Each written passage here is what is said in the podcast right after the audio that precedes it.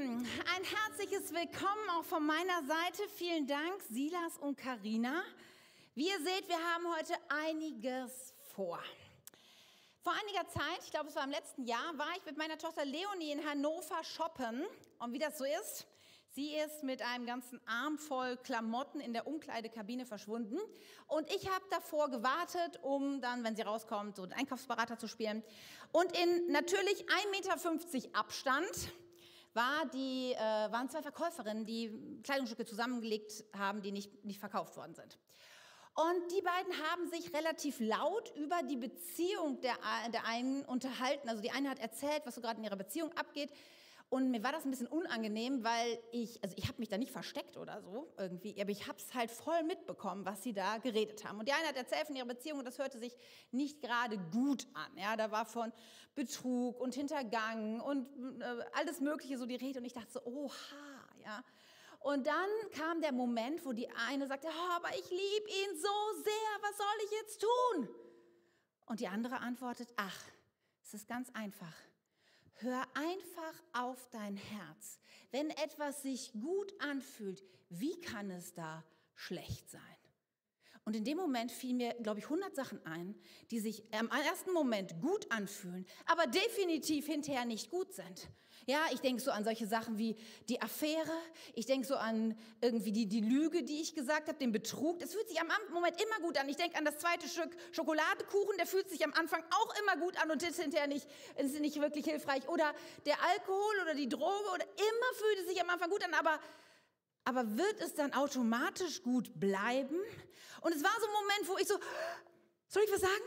Aber in dem Moment kommt Leonie aus der Umkleide und die beiden gehen weg und der Moment war weg. Und ich habe dieser Moment, der hat mich so verfolgt, weil ich so gedacht habe, wofür stehen wir eigentlich? Wo, was sind eigentlich unsere Überzeugungen? Was raten wir auch unseren Menschen? Was prägt wirklich unser Leben? Und wir sind in dieser Predigtreihe unterwegs in Gegen den Strom und, und fragen uns als Christen, okay, was sind eigentlich unsere Überzeugungen? Sind die genauso wie alle anderen Überzeugungen, die, die in der Welt vertreten sind? Oder wie ist es eigentlich einzuschätzen? Ja, und wir haben letzte Woche schon zwei Verse gelesen, die uns schon auf den Weg mit hinnehmen, zu verstehen, ich glaube, wir sind berufen dazu, anders zu sein und gegen den Strom zu schwimmen. Zum Beispiel in Römer 12, da heißt es, richtet euch nicht länger nach den Maßstäben dieser Welt, sondern lernt in einer neuen Weise zu denken. Hier, hier kriegst du auf den Punkt. Wir sollen eben nicht das, was Common Sense ist, das, was alle machen, automatisch adaptieren in unser Leben, sondern neues Denken brauchen wir. Wenn du mit Jesus ein neues Leben beginnst, dann muss sich in deinem Denken was massiv verändern, damit wir nämlich beurteilen können, ob etwas Gottes Wille ist und ob es Gott äh, gut ist, ob Gott Freude daran hat und ob es vollkommen ist.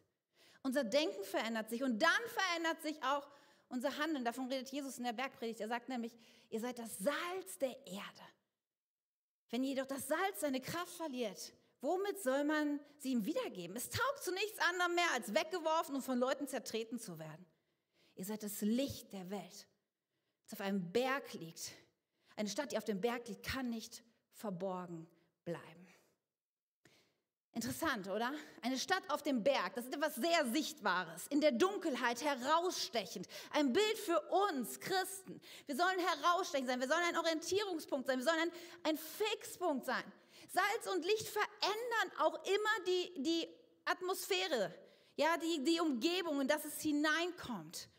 Das ist der Anspruch, den Jesus an unser Leben hat. Und jetzt müssen wir uns ja fragen, okay, ist es denn bei uns so? Was ist mit unseren Überzeugungen? Sind die geprägt von ihm?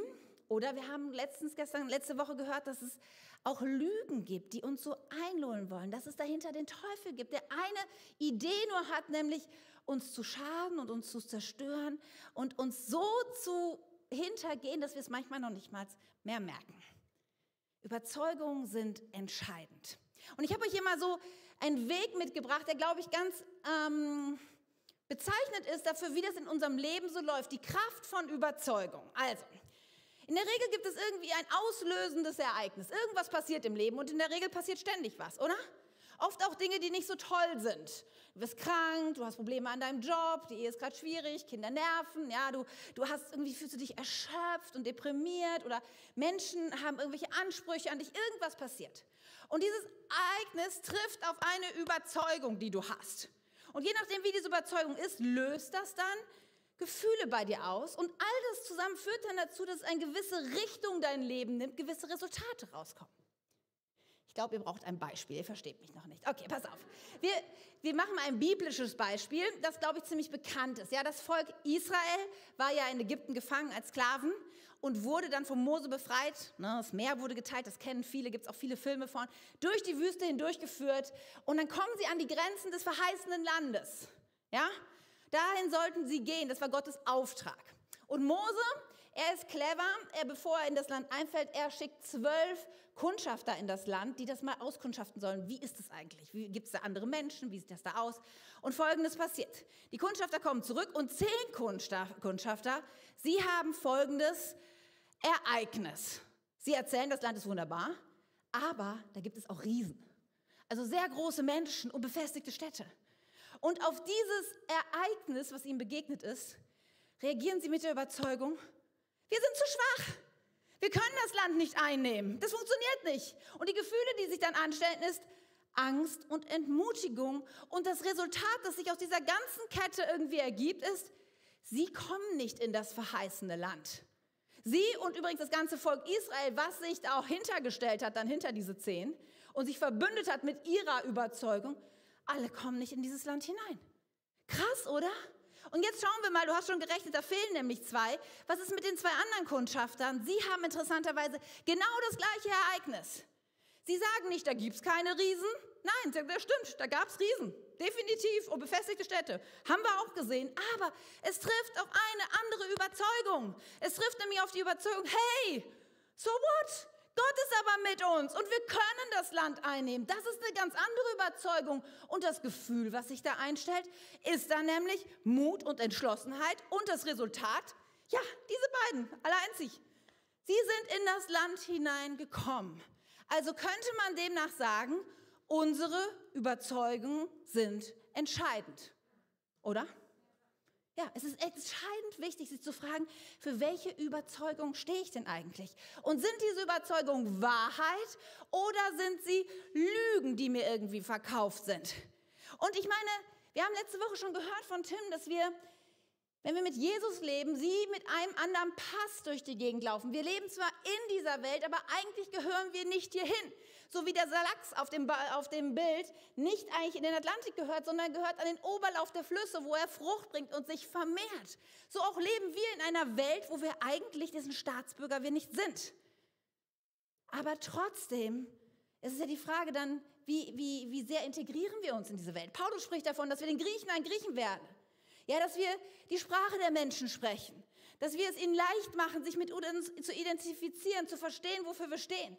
Dann solche Räume, wie wir den haben, die Art und Weise, wie wir Gottesdienst feiern, alles spricht diese Sprache. Okay, wir wollen, wir wollen die Schwelle niedrig machen, aber wir wollen unsere Werte nicht verkaufen und uns nicht an den Maßstäben dieser Welt orientieren. Wir wollen anders sein. Wir wollen auch gegen den Strom schwimmen.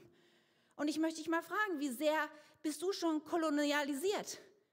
Wie sehr hast du dich schon dieser Welt angepasst? Und wisst ihr, das Verrückte ist, dass wir, selbst wenn wir es nicht wollen, das manchmal schleichend passiert. Und deswegen wollen wir uns heute ein bisschen mehr damit beschäftigen. Ich habe letzte Woche schon diese Karten bekommen mit den sieben Wahrheiten, mit diesen sieben Wahrheiten und Überzeugungen und da tiefer einsteigen, weil ich glaube, wir brauchen in den Stürmen unseres persönlichen Lebens und in den weltweiten Stürmen, in denen wir nun mal alle drin stecken, brauchen wir starke Anker.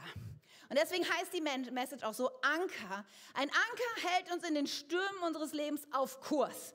Hast du keinen Anker, wirst du weggetrieben und du rutscht irgendwo hin mit deinem Leben und du landest irgendwo, wo du never ever sein wolltest. Deswegen lass uns mal tiefer schauen, welche Anker haben wir?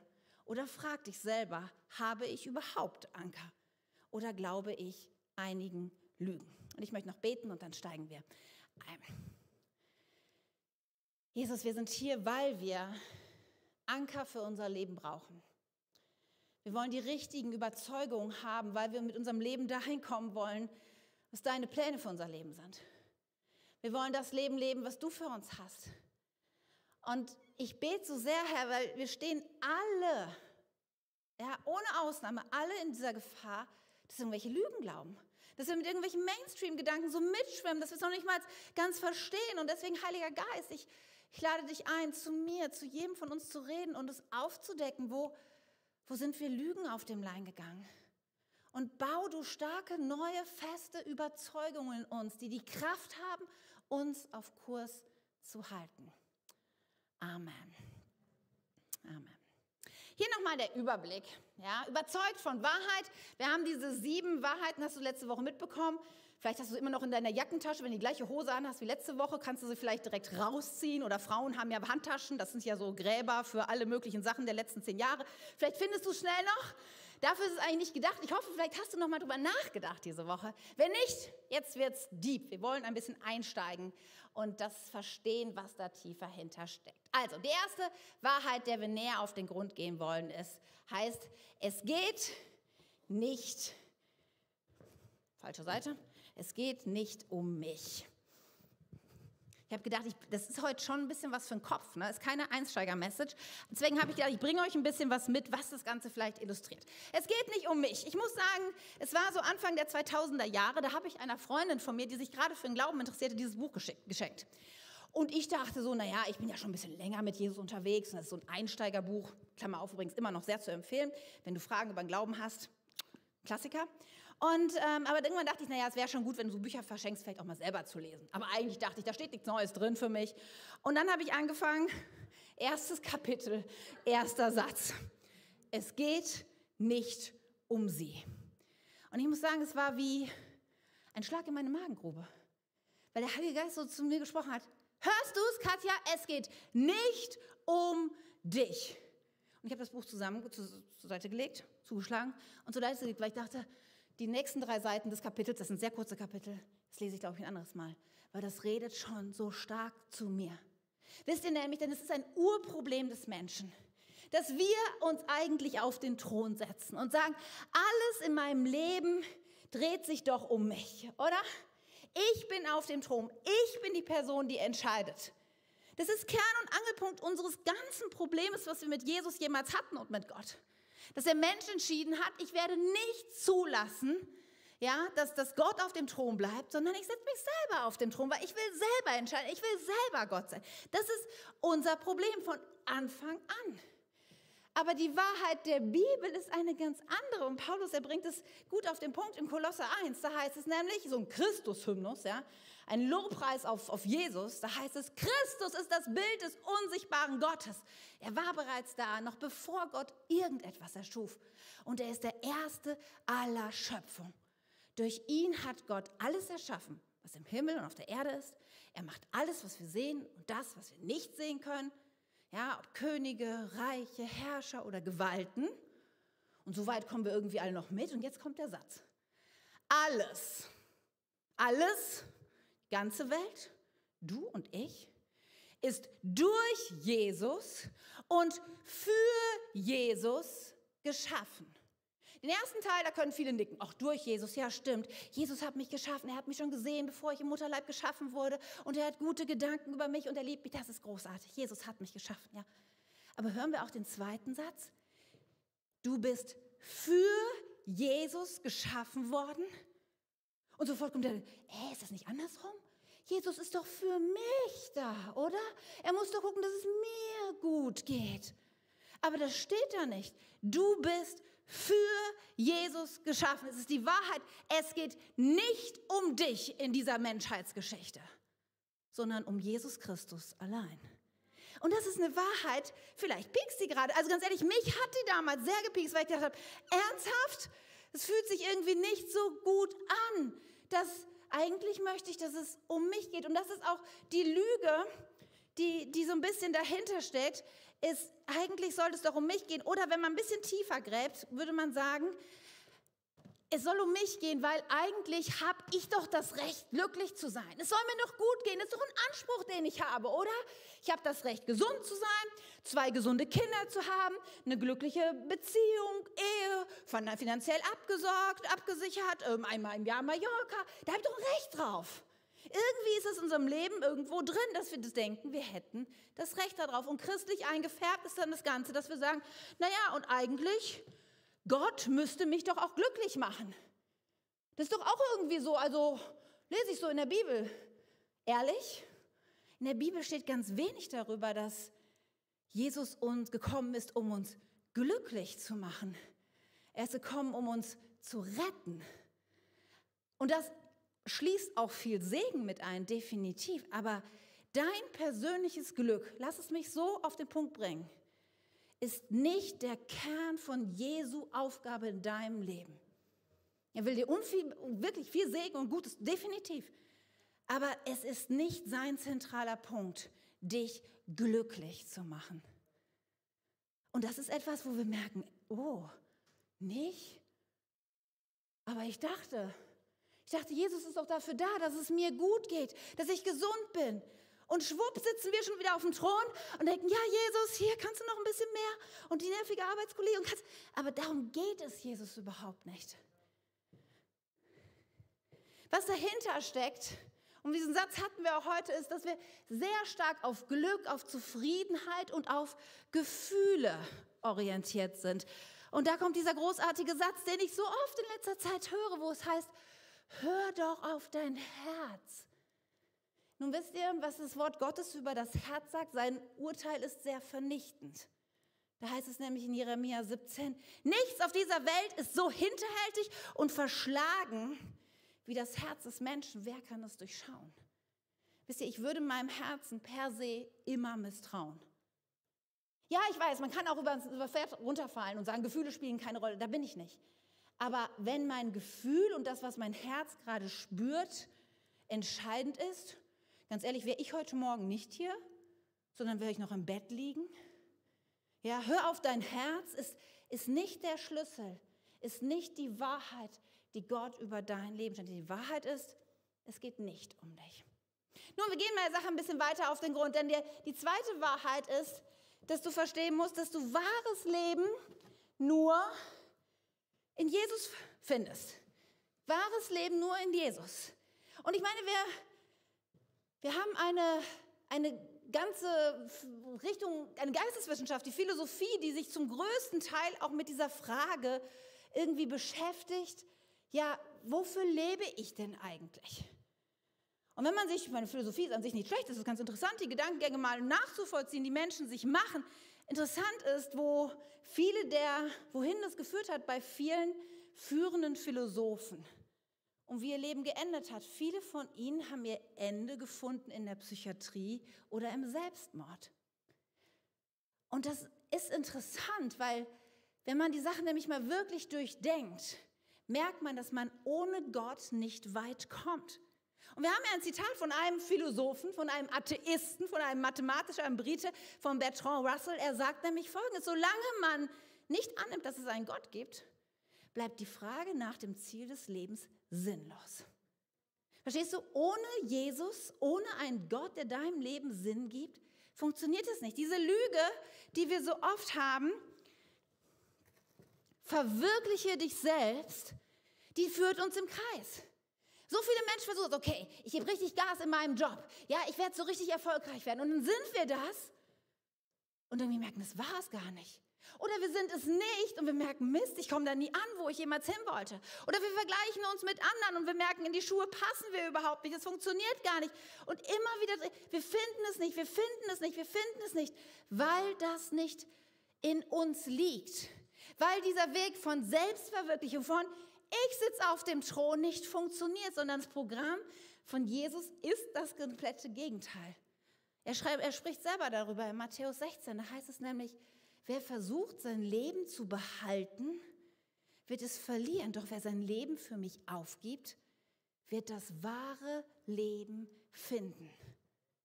Das ist doch so anders als diese Welt, die sagt, verwirkliche dich selbst. Ja, tu, was du brauchst. Geh den nächsten Schritt, come on, ja. Das, hier heißt es, okay, ich gebe all meine Wünsche, meine Träume, all meine Rechte, all mein, ich sitze auf dem Thron, das gebe ich auf. Ich lasse Jesus auf dem Thron und sage, okay, ich gebe mein Leben hin, um das wahre Leben zu finden. Das ist die Überzeugung, die wir glauben. Und nun liegt es vielleicht nahe zu denken, hm, das hört sich nicht so attraktiv an, wenn ich ehrlich bin, ja? Und dann kommt so schnell der Gedanke, ach ja, ich weiß es, ich wusste es ja doch, dieser Gott, der meint es nicht gut, dieser Gott ist nicht gut, er will immer nur entsagen und leiden und macht es immer schwierig. Aber das Gegenteil ist der Fall. Ja, in Johannes 10, Vers 10, ein Vers, den wir so oft zitieren, weil er so die Wahrheit ist, da heißt es ein Dieb, und damit ist der Teufel gemeint, nur damit es klar ist, will rauben, morden und zerstören. Er meint es nicht gut mit dir. Definitiv nicht. Nur wir schnallen es oft nicht. Er sagt, verwirkliche dich doch selbst. Ja, geh diesen Weg. Geh. Und du wirst, du wirst so enden. Das verrate ich jetzt zwar nicht, aber das ist der Weg. Verwirkliche dich selbst. Setz dich selbst auf den Thron. Ja, du kannst doch selber Gott sein. Aber es das heißt, ich, sagt Jesus, bin gekommen, um das Leben in ganzer Fülle zu schenken. Nur ganze Fülle, ihr Lieben, ist oft nicht das, was wir und ein Leben von Segnung, Gesundheit und Reichtum verstehen. Ganze Fülle ist es, gebt mein Leben hin für etwas Größeres. Und die Bibel ist auch kein modernes Selbsthilfebuch, was dir hilft, dich selbst zu verwirklichen. Finde deine Berufung. Sondern die Bibel ist ein Buch, das dir helfen soll, zu der Person zu werden, die Gott geschaffen hat, die Gott in dir sieht. Wenn du denkst, bis jetzt war es schon schwierig, es wird noch schwieriger, denn es kommt die dritte Sache, die dritte Wahrheit. Es ist auch richtig, dass wir verstehen müssen, mit der Herrschaftsfrage steht und fällt alles. Ich weiß nicht, ob dir schon mal aufgefallen ist, wenn wir hier beten, am Ende jedes Gottesdienstes laden wir Menschen ein, in diese Begegnung mit Jesus zu kommen. Und dann sagen wir oft, Jesus sei mein Retter und Herr. Retter ist ziemlich populär. Ich glaube, viele Menschen, gerade in der Zeit heutzutage, sagen, oh ja, ein Retter wäre schon cool. Ich merke, ich komme nicht so ganz klar mit meinem Leben. Und es läuft auch, es eiert so ein bisschen und die Beziehungen sind schwierig. Und jemand, der mich rettet, ja, das wäre schon gut. Aber weißt du, Rettung gibt es nur in Kombination mit Jesus ist auch der Herr meines Lebens. Weißt du, das ist der Anspruch, den er hat. Er kommt nicht als Zusatz, sondern er kommt als Herr und er meint es wirklich wortwörtlich. Wir haben das vielleicht nicht mehr, wir reden ja nicht von Herren so sehr in unserer Gesellschaft, aber er meint damit, dass du das tun sollst, was er sagt. Ernst? Ich dachte so, philosophisch, theoretisch ist er der Herr irgendwie. Nein, in jedem Bereich seine, deines Lebens stellt er den Anspruch, dass er darüber regieren und bestimmen kann, was du sagst, was du tust, was du denkst und dich mehr und mehr verändert. Ja, das Wort Gottes, Lukas 6, da heißt es, warum nennt ihr mich also Herr? Jesus spricht. Warum sagt ihr Herr zu mir, wenn ihr nicht das tut, was ich sage? Jesus, das macht keinen Sinn und er redet hier gerade über das Gleichnis von diesem Haus, was irgendwie im Sturm ist und was ein festes Fundament hat, weil es auf Fels gebaut ist. Jesus sagt, okay, wenn du ein Fundament haben willst, dann musst du zu mir kommen und dann musst du mich Herr nennen. Das impliziert, du tust auch das, was ich sage. Jesus ist das sehr ernst und die Leute, die da rumstehen, denken schon, wow, das hört sich aber jetzt schon ein bisschen krass an. Ich bin mir ja nicht so sicher, ob das so viele Leute mitmachen. Und ein paar Kapitel später, Lukas 13 heißt es, dann fragt ihn jemand tatsächlich, also Jesus, wenn ich das alles so höre, ich glaube, dann werden nur wenig gerettet werden, oder? Und Jesus sagt, ja, die Tür zum Himmel ist eng. Bemüht euch hineinzukommen, denn viele werden es versuchen, doch wenn der Hausherr die Tür verschlossen hat, wird es zu spät sein. Dann werdet ihr draußen stehen und klopfen und bitten, Herr, öffne uns. Doch er wird entgegnen, ich kenne euch nicht. Wisst ihr, hier sind Leute, das ist schon wichtig zu verstehen, hier sind Leute, die prinzipiell schon eine Beziehung zu Jesus haben, die ihn schon irgendwie Herr nennen. Ja, mein Herr, mhm. aber mehr so philosophisch, theoretisch. Aber Jesus sagt, nein, nicht alle, die mich irgendwann mal Herr nennen, sind diejenigen, die in Ewigkeit bei mir sein werden. Und das kannst du jetzt anmaßend finden, das kannst du belächeln und überzogen finden. Und trotzdem ist es die Wahrheit. Und manchmal, wir predigen das nicht so oft, aber das ist ein Fundament, das ist ein Anker unseres Lebens. Jesus Christus will der Herr unseres Lebens sein. Und so schnell drehen wir das dann um, weil wir sind eher geprägt von einer ganz anderen Wahrheit. Wir sagen, ach ernst? Also solange es niemandem schadet, kann ich doch tun, was ich will.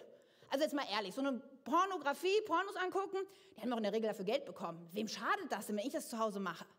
Ja, Sex, außerehelich irgendwie, ich meine, solange Sex irgendwie einvernehmlich passiert, schadet doch niemand. Unverbindlich in meiner Nachfolge zu sein, ja, ich, ich komme, wann ich komme in die Gemeinde und ich diene mal oder auch diene nicht oder ich gebe oder ich gebe nicht, ich bete oder ich bete nicht, schadet doch niemand. Hey, Schwarzarbeit, ernsthaft? Ich meine, warum soll ich Steuern bezahlen? Die da oben, die haben doch so viel. Das, das schadet doch nicht, wenn ich diesen kleinen Handwerker mal schwarz bezahle. Und wisst ihr, was passiert? Wer entscheidet hier gerade, was gut und richtig ist? Schwupp! Sitze ich schon wieder auf meinem Thron? Ja, es geht ja um mich, weil ich entscheide nämlich, was richtig ist und was schadet und was nicht schadet. Nur das war nie der Anspruch von Jesus an uns. Jesus sagt, ich sitze auf dem Thron. Und ich entscheide, was richtig ist und was schadet und nicht schadet. Die vierte Wahrheit. Und die gehört in Kombination unbedingt, denn die Wahrheit ist auch, dass Gottes Liebe und Gnade uns immer sicher sind. Denn das passiert ganz oft. Ja, du entscheidest dich dafür, Jesus, du sollst der Herr meines Lebens sein und ich will jetzt in meinen Beziehungen, ich will so leben, wie du das willst. Ich will die Wahrheit sagen, ich will nicht länger lügen, ich will klar am Weg gehen und dann, zack, irgendwas passiert und du liegst daneben. Und du musst wissen, der Teufel ist nicht nur der beste Lügner dieser Welt, er ist auch der größte Ankläger dieser Welt. Ja, und dann kommt er sofort mit, seiner, mit seinen Beschuldigungen und sagt, siehste, das funktioniert doch nicht mit dir. Du bist doch eine Null, du kannst gar nichts. Und du bist vor allem, du bist es nicht wert. Du bist es nicht wert, geliebt zu werden. Du bist es nicht wert, dass dir vergeben wird. Du bist ein Niemand. Er wartet nur auf den ersten Fehltritt und sofort kommt seine Lügen und seine Anklage in deinen Kopf. Aber du darfst wissen, Sowieso für alle Menschen gilt Gottes Liebe, gilt allen Menschen. Und seine Gnade gilt diesen Menschen, die erkennen, ich brauche Gnade. Ich stimmt, ja, Jesus bist mein Herr, aber ich habe wieder versagt. Ich habe es wieder nicht geschafft. Jesus ist für dich.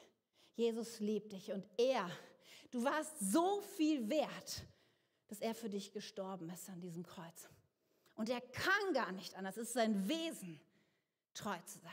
Das lesen wir in 2 Timotheus da heißt es, wenn wir untreu sind, bleibt er treu, denn er kann sich selbst nicht verleugnen. Jesus wird immer treu bei dir bleiben. Das ist die Wahrheit. Die fünfte unserer Wahrheiten, unserer Anker, die auch zugegebenermaßen sehr umstritten ist. Die Bibel als Gottes ewig wahres Wort ist bindend für mich. Oh, wenn man das heutzutage sagt, ist man sehr schnell irgendwie, äh, mit welchem, was, wie kannst du das glauben oder so. Ich meine, Fakt ist, es muss uns schon mal klar sein, dass wenn wir die Bibel nicht für historisch wahr halten, wir dann fairerweise auch alles andere historische Wissen, so Hannibal und Cäsar, was du so für unglaublich Sicherheit, das kannst du auch in die Tonne kloppen. Weil es gibt wenig Dinge, die so klar auch belegbar sind wie die Ereignisse die wir im Wort Gottes nachlesen können. Und wir können halt nicht so tief reingehen. Ich mache dir Mut. Letzte Woche, letztes Jahr hat Tim eine Predigt gehalten, gebaut auf Fels. Ja, sehr gut, um da tiefer reinzugehen. Und anderthalb Jahre, 2019, ist das anderthalb Jahre? Nee, ähm, Im Herbst hatten wir diese Predigtreihe. Ich habe da mal eine Frage. Da haben wir auch genau darüber, über die, ja, über die Zuverlässigkeit des Wort Gottes gepredigt. Nun, du musst verstehen, ja, dass es nicht gilt, was was die Welt sagt. Also jeder hat seine Wahrheit. Ja, man kann sich ja, also man kann das glauben, muss man aber nicht. Und man kann sich vor allem Wahrheit ja selber definieren. Das ist überhaupt nicht das, worauf wir unser Leben bauen. Wir glauben, dass das Wort Gottes die einzige Quelle für Wahrheit ist und dementsprechend leben wir. 2. Timotheus, da schreibt Paulus an seinen Schüler Timotheus genau darüber. Da heißt es, die ganze Schrift ist von Gottes Geist eingegeben und kann uns lehren, was wahr ist Worüber reden wir gerade nochmal? Über Wahrheit und Lüge, oder?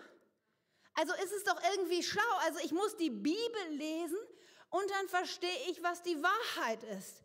Und uns erkennen lassen, wo Schuld ist in unserem Leben. Sie weist uns zurecht, sie erzieht uns dazu, Gottes Willen zu tun. Durch die Schrift bereitet Gott uns umfassend vor und rüstet uns aus für alles, was wir nach seinem Willen tun sollen. Will ich zweimal sein Wille Hören wir das noch? Mit der Herrschaftsfrage steht und fällt alles. Es geht darum zu erkennen, was sein Wille ist, was wir tun sollen. Deswegen müssen wir das Wort Gottes lesen und dann, ja, bereitet er uns vor, er bringt das Leben, was er in uns hineingelegt hat, zum Vorschein. Wenn wir diese Wahrheiten der Bibel in unserem Leben wirksam werden lassen. Jetzt darf ich dich mal fragen, wie liest du die Bibel? Wie liest du die Bibel? Manche lesen so jeden Morgen so eine Losung und ich bin nicht gegen Losungen, aber ich esse auch nicht nur Fastfood. Wie, wie beschäftigst du dich wirklich, wenn ich meine, wenn das wahr ist, wenn das Wort Gottes uns Wahrheit lehrt, dann wäre es doch logisch, dass ich Tag für Tag das Wort Gottes lese und zwar nicht nur überfliege, dass ich nicht nur mal eine schöne Verheißung mir rauspicke, sondern dass ich mal ganze Abschnitte lese. Darf ich dich mal fragen, wann hast du das letzte Mal dir einen guten Kommentar zum biblischen Buch schenken lassen, eine Studienbibel. Wie, wie eng liegt die neben deiner Bibel dran, um mal nachzulesen, was ist da eigentlich gemeint? Hast du schon mal Wortstudien betrieben, geguckt, was steht denn da eigentlich? Oder wie schnell sagen wir, oh, schon schwierig, so irgendwie das zu verstehen und wir legen es zur Seite? Oder wie schnell sagen wir, also, das ist ja 21, wir im 21. Jahrhundert, also das kann man ja heutzutage nicht mehr so sehen. Ne? Lass uns mal ein bisschen die Kirche im Dorf lassen, das muss man ja auch interpretieren. Wie schnell sind wir bereit, unseren Verstand wieder höher zu setzen als Gottes Wort? Und definitiv, wir kommen gleich noch zu so einem Punkt, es gibt auch in meinem Leben Punkte, wo ich mir echt denke, ich bin mir nicht so sicher, Gott, ob du dir das wirklich gut ausgedacht hast. Aber so what? Ich bin ja nicht Gott. Und ich muss lernen, Dinge zu akzeptieren, auch wenn mein Verstand was anderes sagt. Wie liest du die Bibel? Der sechste Punkt. Jetzt kommen wir zu einer verbreiteten Irrlehre. Das nicht, das ist die Wahrheit. Lokale Kirche ist der zentrale Plan Gottes für mich. Und die Irrlehre, und ich bezeichne das wirklich mal so, ist, als Christ brauche ich keine Kirche. Und jetzt denkst du vielleicht, ja, Katja, du bist ja Pastorin, du musst das ja so sagen. Nein, Nonsens. Es ist, und ich sage es mal genauso auf den Punkt, und das mich zitieren, es ist theologischer Unsinn, das anders zu sehen. Und ich könnte jetzt, ich habe bei jedem dieser Punkte, könnte ich dir immer zehn Verse raussuchen. Bei diesem Vers, bei diesem Punkt, habe ich lange überlegt, weil ich kann jetzt hier nicht zehn Bibelverse raussuchen. Von diesem Punkt hätte ich euch 20 mitbringen können. Und ich habe mich gestern Abend nochmal umentschieden für einen anderen, nämlich für Epheser 4. Weil ich finde, es bringt es so auf den Punkt zu verstehen, um was es geht. Da heißt es stattdessen, lasst uns in Liebe in der Wahrheit festhalten und in jeder Hinsicht Christus ähnlicher werden. So, jetzt kommt's. Der das Haupt seines Leibes der Gemeinde ist. So, jetzt müssen wir schon mal, verstehen wir schon mal eins. Christus ist das Haupt eines Leibes und der Leib ist die Gemeinde. Das heißt, Christus und der Leib sind eng verbunden. Das heißt, ich kann nicht den, den, den Kopf vom Rest des Leibes trennen und sagen, ich nehme nur den Kopf, den Leib brauche ich nicht. Den Kopf vom Leib zu trennen ist immer äußerst ungesund. Ihr stimmt mir zu. Und in dieser Hinsicht absolut auch. Ein anderes Bild, was die Bibel nutzt, ist, Jesus ist der Bräutigam, die Kirche die Braut. Ich weiß nicht, welcher Braut, welcher Bräutigam es mag, wenn du schlecht über seine Braut redest und sie ablehnst und sie in die Ecke stellt.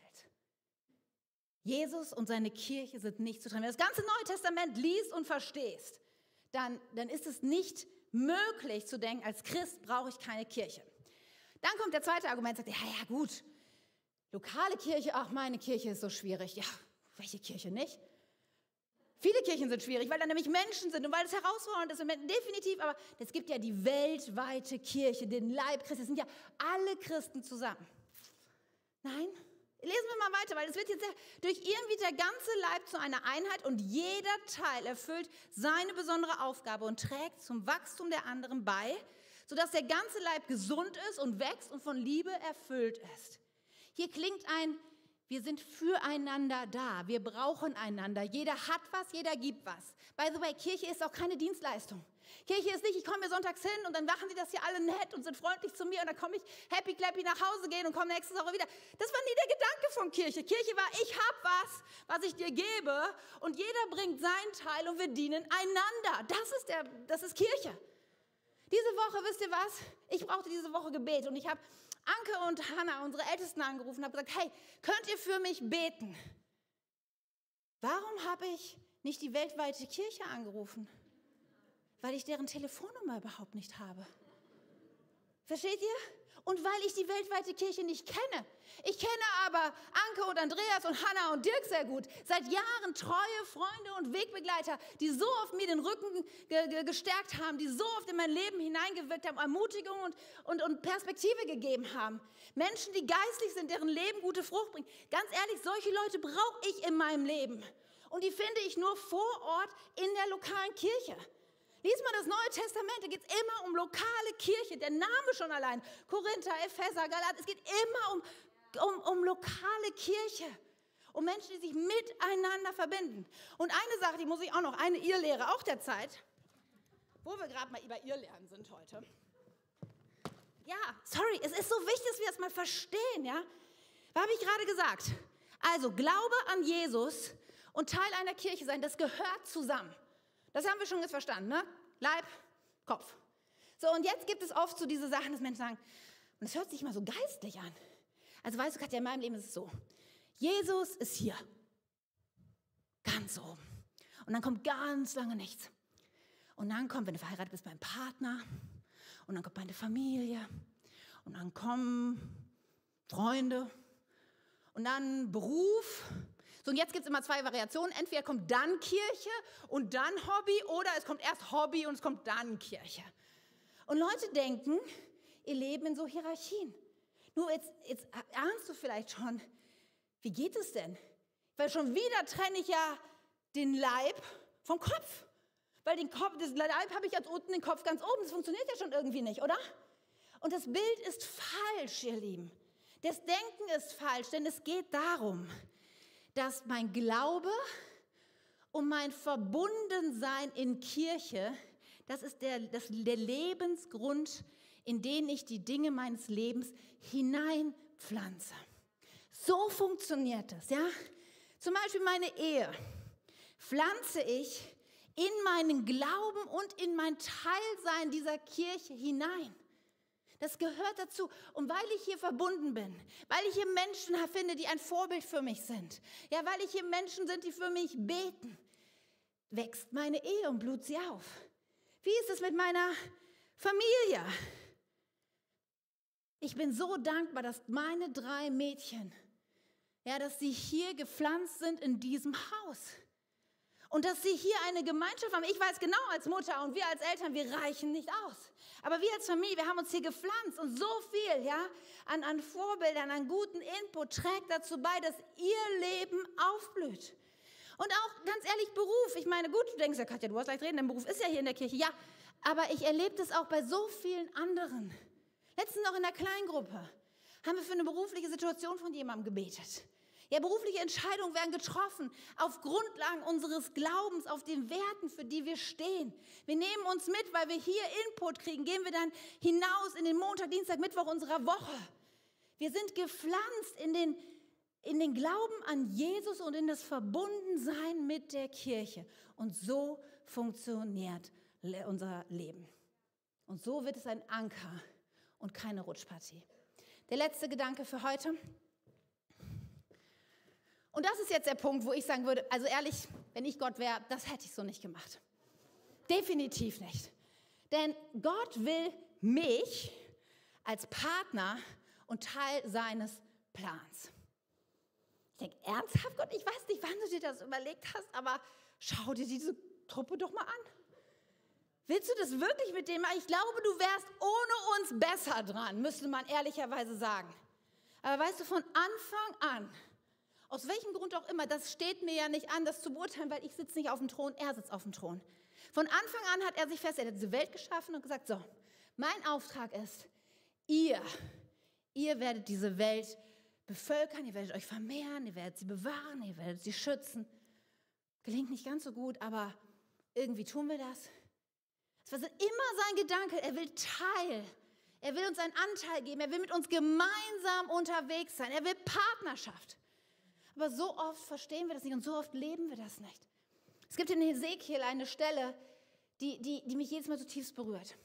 Und wenn du jetzt mal die Bibel anfängst, in längeren Abschnitten zu lesen, ich sage schon mal eins, Hesekiel ist eines der verrücktesten Bücher überhaupt. Aber kommt man durch. Hesekiel 22, da heißt es, spricht Gott über sich, und ich suchte unter ihnen einen Mann, der die Mauer zumauern und vor mir in den Riss treten könnte für das Land, damit ich es nicht zugrunde richte. Aber ich fand keinen. Weißt du, Gott hat auch klare Regeln für sich und er hatte dem Volk Israel gesagt, wenn ihr euch nicht an meine Gebote haltet, steht ihr nicht mehr unter meinem Segen. Dann wird die Strafe kommen. Das war von Anfang an klar. Es war nichts, was irgendwie verborgen war oder was nicht. Es war völlig klar. Und immer wieder gab es Richter, gab es Propheten, gab es Könige, die sind eingetreten für das Volk Israel haben gesagt, nein, Herr, tu es nicht. Abraham verhandelt für Sodom und Gomorra. Ja, Mose macht einen Unterschied, als er seine Arme im Gebet Jesu Gott entgegenstreckt und sie oben hält. Es macht immer einen Unterschied, wo Menschen hineinkommen und ihren Platz einnehmen und in den Riss treten und sagen, ich bete, ich erinnere alle dran, ich, ich sage, hey, das sind doch unsere Wahrheiten. Es macht einen Unterschied, wie du dich positionierst. Und ich frage mich, wie viele Dinge auf dieser Welt passieren, weil Gott umherschaut und, und niemand findet, der betet. Niemand findet, das ist eine Not, der nehme ich, ich mich an.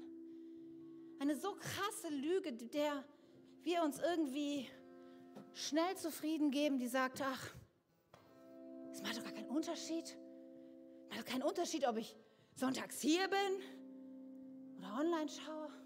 Es macht doch keinen Unterschied, ob ich bete für die Ukraine, jetzt ehrlich. Beten so viele Leute. Macht das einen Unterschied, ob ich dafür bete?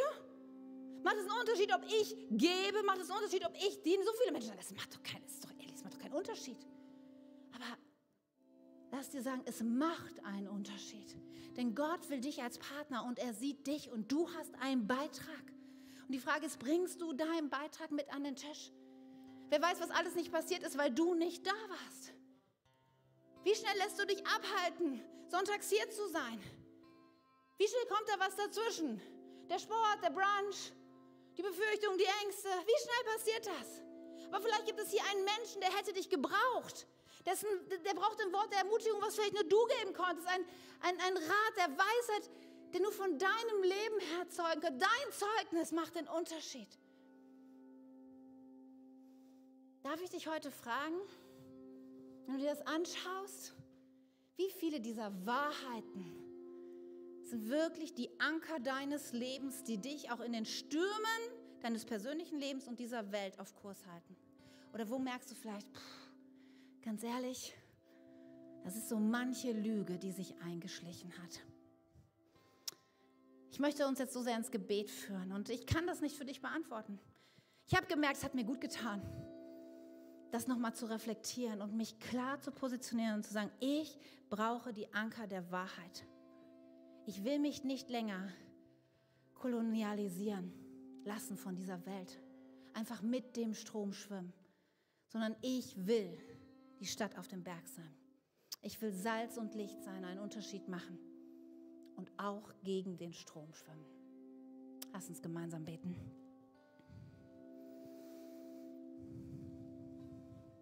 Heiliger Geist, wir laden dich so ein, dass du redest und wirkst.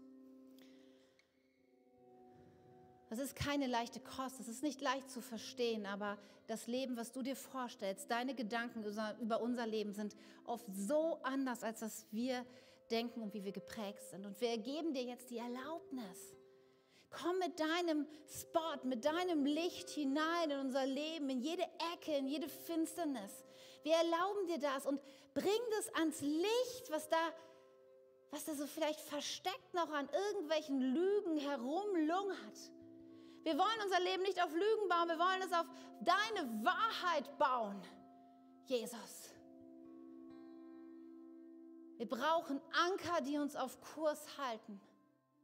Und ich bete jetzt in Jesu Namen, dass jede Lüge, die hier vertreten ist, in Schaumburg, in online, alles, was unsere Gedanken irgendwie wegbringt von der einzig wahren Wahrheit, deiner Wahrheit, dass uns, dass uns das jetzt ein Licht aufgeht.